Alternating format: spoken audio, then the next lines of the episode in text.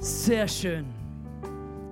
Wir kommen schon direkt zur Message. Seid ihr bereit für das Wort Gottes? Advent, Advent, ein Häuslein brennt.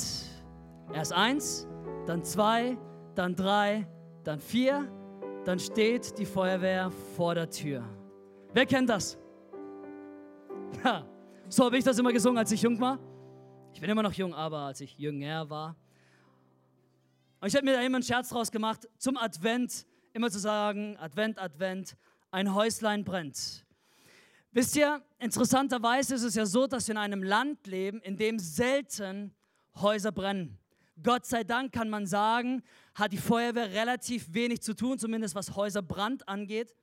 Aber viel zu oft brennt es in den Häusern. Selten brennen die Häuser, aber zu oft brennt es in den Häusern. Ich weiß nicht, wie es dir geht, aber ich liebe es zu planen. Ich liebe es, mein Leben unter Kontrolle zu haben. Und wer über Kontrolle etwas hören möchte, kann sich gern die Predigt vom vergangenen Sonntag anhören. Aber ich liebe es einfach, einen Plan zu haben. Ich plane jetzt schon mein Jahr zwanzig zwanzig. Wir als Kirche haben das ganze Jahr schon geplant. Wir wissen, welche Predigtserien kommen werden. Wir wissen, wann wir besondere Dinge feiern werden, wie wir sie feiern wollen. Wir haben einen Plan, wir haben eine Vorstellung, wie etwas passieren soll, was passieren soll, warum es passieren soll, wann es passieren soll und wo es passieren soll. Ich liebe es zu planen. Ich bin aber auch ziemlich sicher, dass einige heute hier unter uns sind, die vielleicht ganz andere Pläne hatten. Vielleicht bist du hier und du denkst, mein Plan für mein Jahr sah ganz anders aus. Mein Plan für mein Leben sah ganz anders aus. Mein Plan von Berufswahl sah ganz anders aus. Ich zum Beispiel wollte als Jugendlicher Pilot werden. Nur das P ist geblieben und daraus wurde Pastor statt Pilot.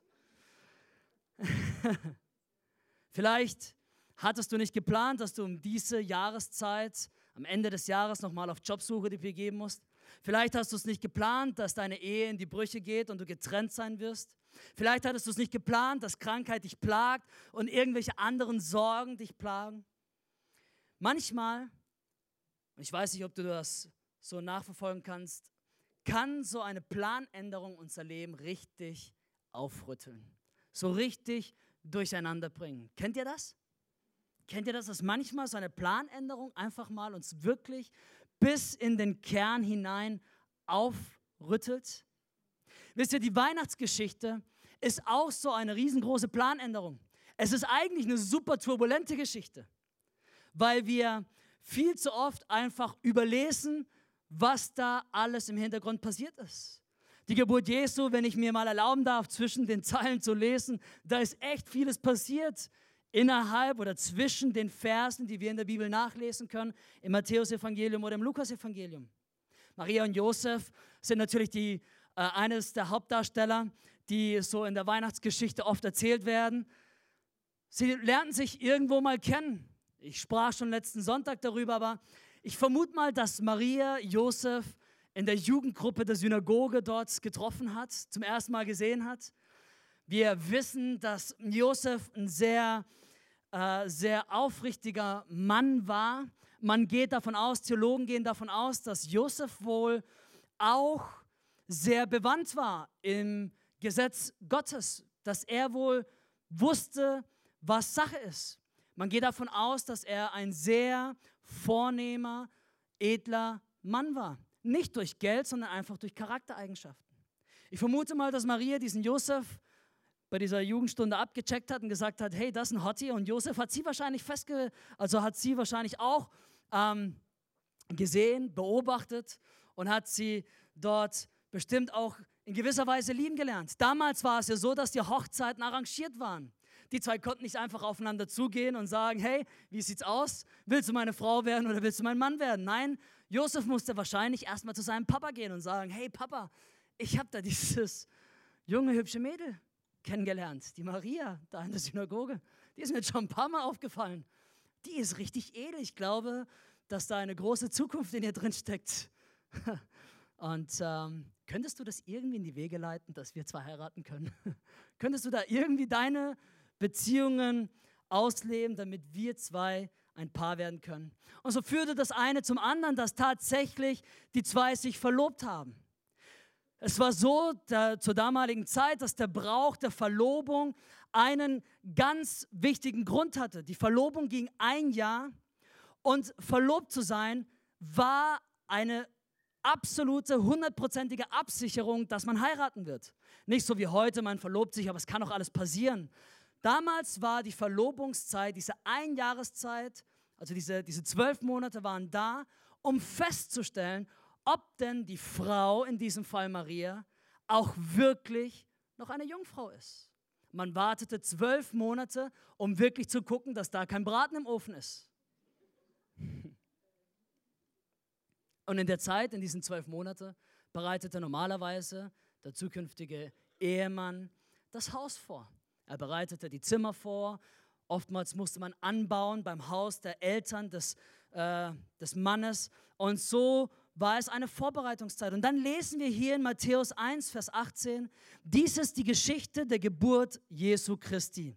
Maria, seine Mutter, war mit Josef verlobt, aber noch bevor die beiden geheiratet und Verkehr miteinander gehabt hatten, erwartete Maria ein Kind. Sie war durch den Heiligen Geist schwanger geworden. Ihr habt gerade gehört, was ich gesagt habe. Diese zwölf Monate dienten dazu, dass man sicherstellen kann, dass die Frau garantiert kein Baby im Bauch hat. Das war damals ganz, ganz wichtig. Und dann kommt dieser Engel und spricht zu Maria. Und Maria nimmt diese Herausforderung an. Sie sagt, okay, ich vertraue dir.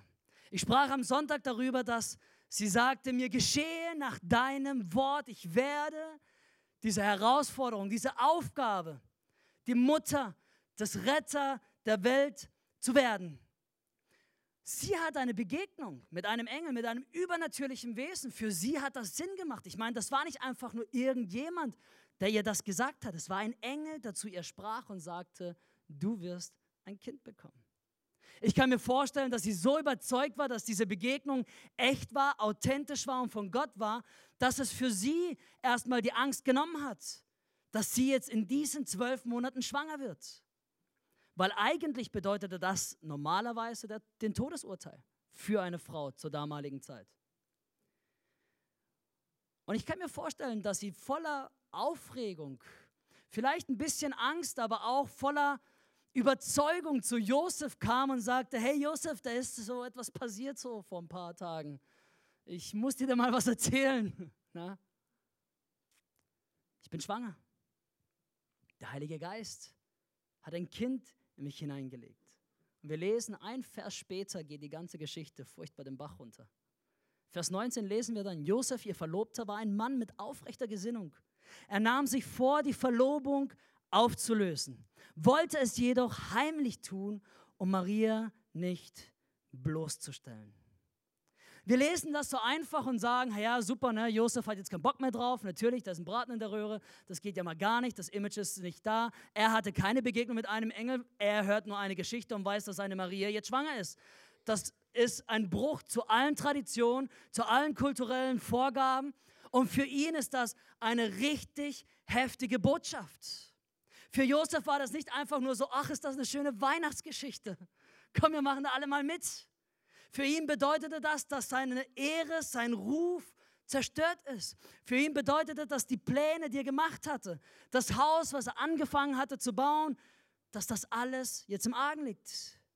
Alle wurden schon eingeladen. Wie wird er seinen Eltern sagen? Hey Papa, ich weiß, du hast dafür gekämpft, dass ich meine Maria heiraten kann und jetzt äh, ist blöd gelaufen. Sie ist schwanger. Der Heilige Geist hat da was getan. Wie werde ich es meinen Freunden erzählen? Josef war herausgefordert in dieser Zeit. Es war für ihn eine massive Planänderung, die nicht einfach nur so einfach zu lesen ist, wie wir das manchmal versuchen zu tun, wenn wir unsere Bibel lesen. Es ist noch schlimmer gewesen. Es war eine öffentliche Bloßstellung. Es war gleichzusetzen mit persönlichem Verrat. Er liebte sie doch. Er hat ihr doch vertraut. Er war doch überzeugt, dass diese Maria so eine tolle, junge Frau ist.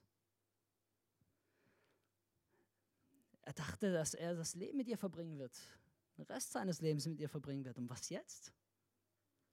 Damals war es so, dass wenn du die Verlobung aufgegeben hast, dass es gleichzustellen war mit einer Ehescheidung. Sie waren verheiratet, hatten nur diese zwölf Monate Wartezeit, um sicherzustellen, dass die Frau eine Jungfrau ist. Und Maria? Das ist wohl Maria passiert. Sie erzählt es dem Josef. Sie hatte den, den Teil der Geschichte schon gehört, dass ein Engel zu ihr gesprochen hat. Sie hat wahrscheinlich auch gespürt, dass Gott hier am Werk ist und dass etwas Großes am Passieren ist. Was wird sie wohl gedacht haben, als Josef gesagt hat, hey, weißt du was, Maria? Es tut mir echt leid, aber ich kann das nicht. Ich, ich kann das nicht. Ich, ich brauche Abstand. Ich kann das nicht. Ich kann diesen Weg nicht mehr mit dir gehen. Was wird wohl Maria gedacht haben? Hey Gott, was habe ich denn dabei zu tun? Was habe ich falsch gemacht? Gott, ich habe doch nur das getan, was du gesagt hast, was ich tun soll. Gott, ich habe doch auf dein Wort gehört und habe darauf vertraut, dass das dein Weg ist. Jetzt werde ich hier schwanger, alleine zurückgelassen. Ich habe dir ja gesagt, Gott, was ist jetzt los? Josef hasst mich jetzt, er will mich jetzt alleine lassen. Jeder wird denken, ich bin eine furchtbare Frau. Jeder wird denken, ich habe ihn hintergangen und wollte nur Vorteil haben. Was ist mit all den Gerüchten, die passieren werden, die jetzt kursieren werden? Das hatte ich so nicht geplant, Gott. Vielleicht geht es dir so. Du planst schöne Weihnachten, aber ganz so einfach ist das nicht. Vielleicht sind es einfache Dinge, wie dein Auto ist kaputt gegangen, die Geschenke sind zu spät gekommen.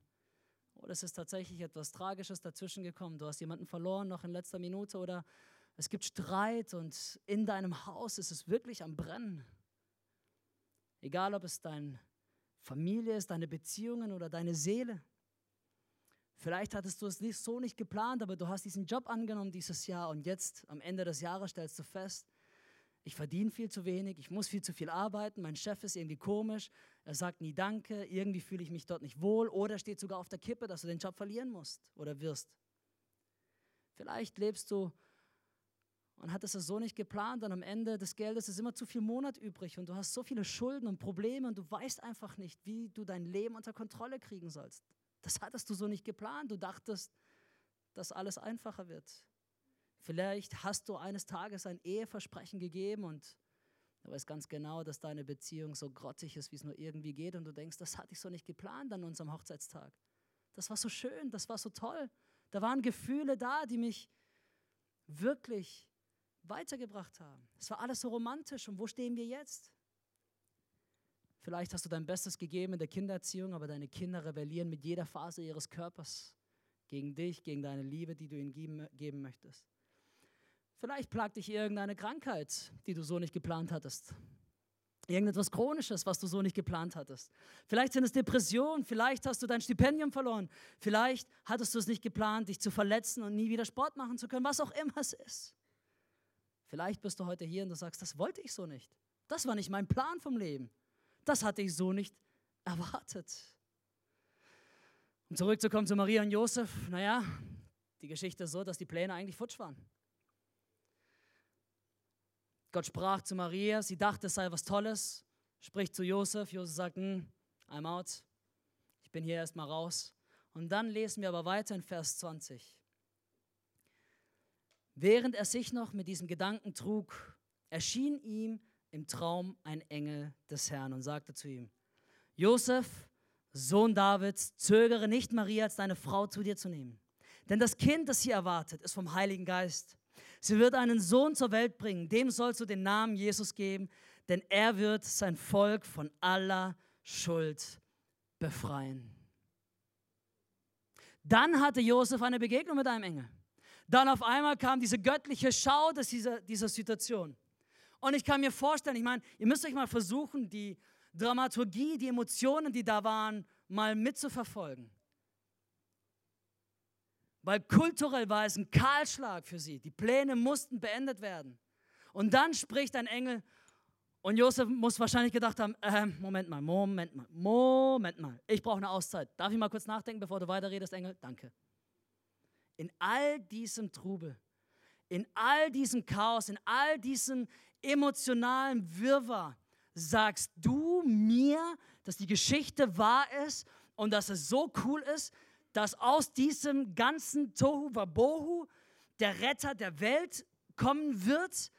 Heißt das, Gott, dass du wirklich am Wirken bist? Heißt das, Gott, dass jetzt sich die Prophezeiungen erfüllen werden? Heißt das jetzt, dass du aufgehört hast zu schweigen? Heißt das jetzt, dass du da bist und dass du mit uns etwas machen möchtest? Mo- Moment mal, Gott, ich, ich, bist du, ist das, wow, echt jetzt? Und Gott sagt wahrscheinlich, ich kann es mir nur vorstellen, dass er dann zu ihm geredet hat und sowas gesagt hat, ich weiß, es fühlt sich vielleicht komisch an, aber vertrau mir, meine Wege sind höher als deine Wege. Meine Gedanken sind höher als deine Gedanken. Meine Bestimmung und meine Pläne für dein Leben sind anders als deine Pläne für dein Leben.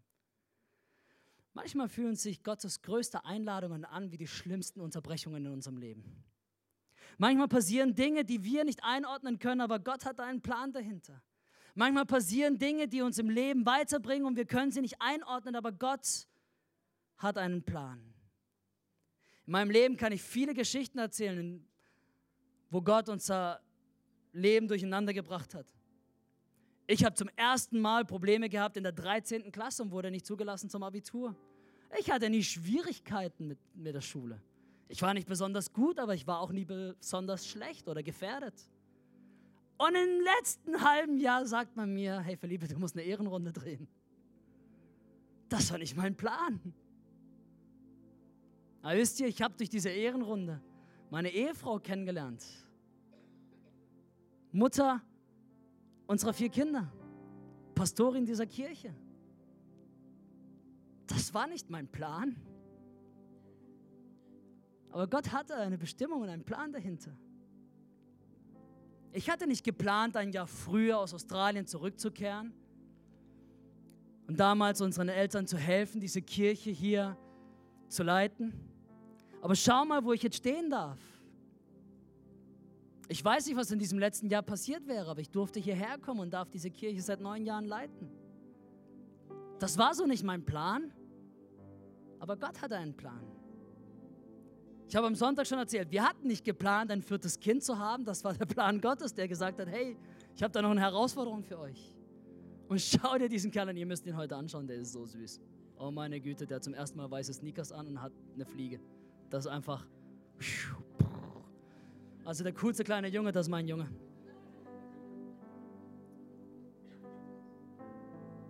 Vielleicht gibt es Dinge in deinem Leben, die du so nicht geplant hattest, aber wenn du dich aufmachst für die Geschichte Gottes in deinem Leben, vielleicht ist genau deine Situation jetzt das, wo Gott dich gebrauchen möchte, damit du anderen helfen kannst. Vielleicht, wenn du realisierst, hey, dein Plan mag vielleicht zerstört worden sein, aber wenn du Gott einlädst, Teil dieser neuen Situation zu sein, was, was, was mag daraus wohl rauskommen? Vielleicht gehst du durch Eheprobleme und kannst sie noch retten, damit du zu anderen sprechen kannst, die durch diese Probleme gehen. Vielleicht bist du durch Scheidung gegangen und du kennst den Schmerz, damit du anderen Trost geben kannst, die durch solche Probleme gehen. Vielleicht musst du durch finanzielle Nöte durchgehen, damit du eines Tages anderen helfen kannst, besser mit ihren Finanzen umzugehen. Vielleicht musst du durch Situationen Geduld, Einsicht und Selbstverzicht lernen, damit andere Menschen gesegnet werden in deinem Leben. Wir kennen manchmal die Pläne nicht. Die Weihnachtsgeschichte. Es war eine turbulente Nacht. Es waren turbulente Monate und Momente. Und dann letztendlich, wir feiern das so schön nach Maria entbindet, das ist so schön.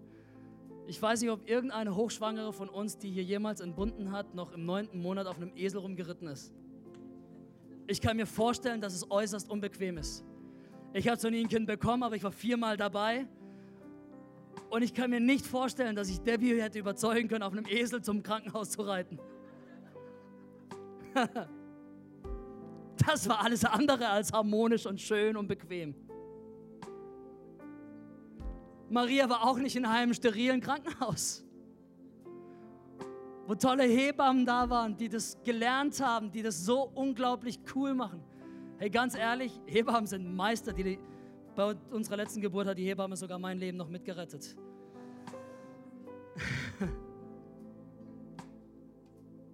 Das war in einem Stall, wie auch immer der aussah, aber da waren Tiere. Ich meine, selbst ein sauberer Stall stinkt furchtbar. Das sind Tiere. Ich meine, die kümmern sich nicht drum, ob Maria am Entbinden ist. Die machen ihr Geschäft, wann immer sie wollen. Versteht ihr?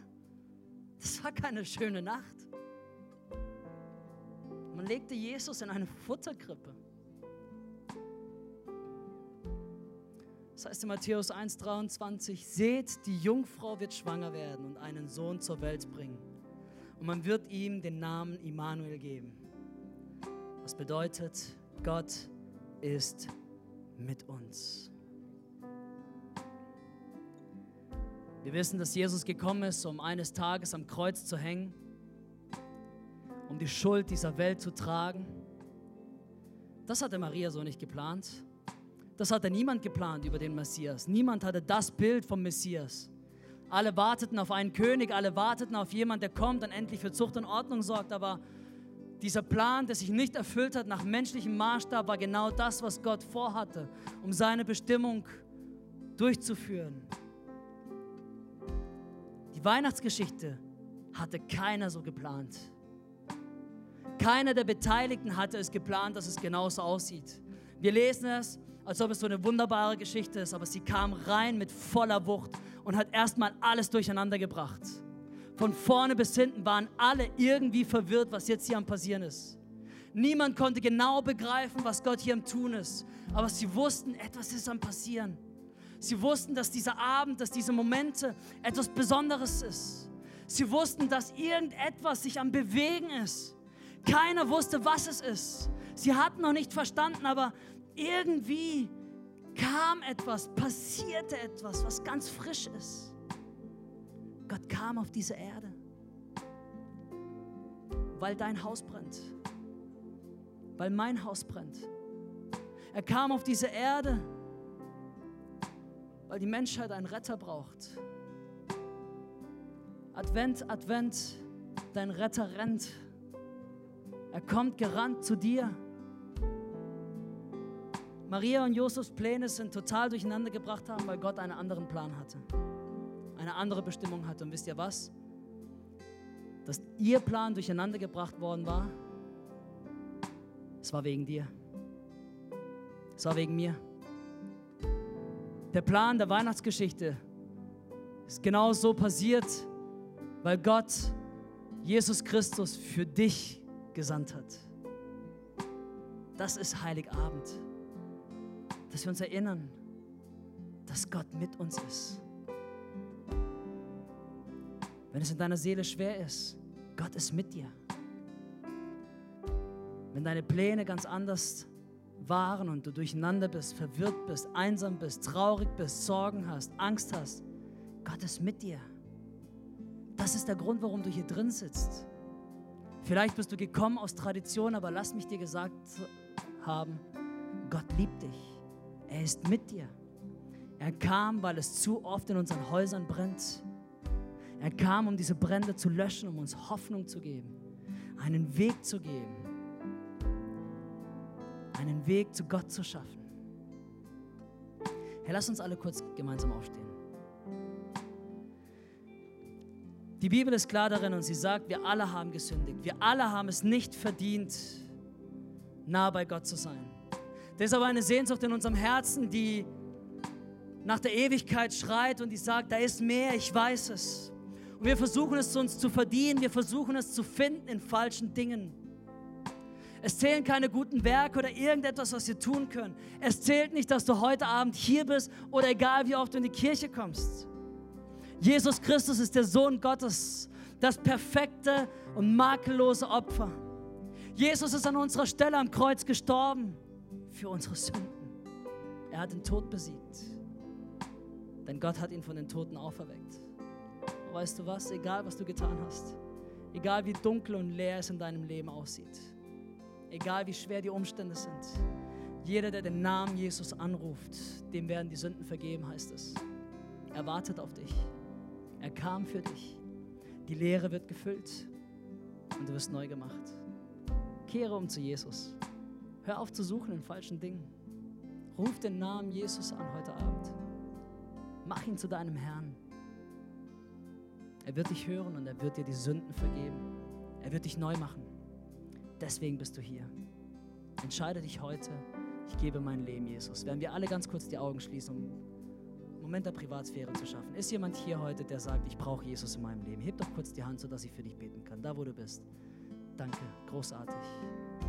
Ist dein Moment, wenn du Jesus brauchst. Gott ist mit dir. Ich danke dir, Vater, für jeden Einzelnen, der heute seine Hand gehoben hat und der heute dich empfangen möchte.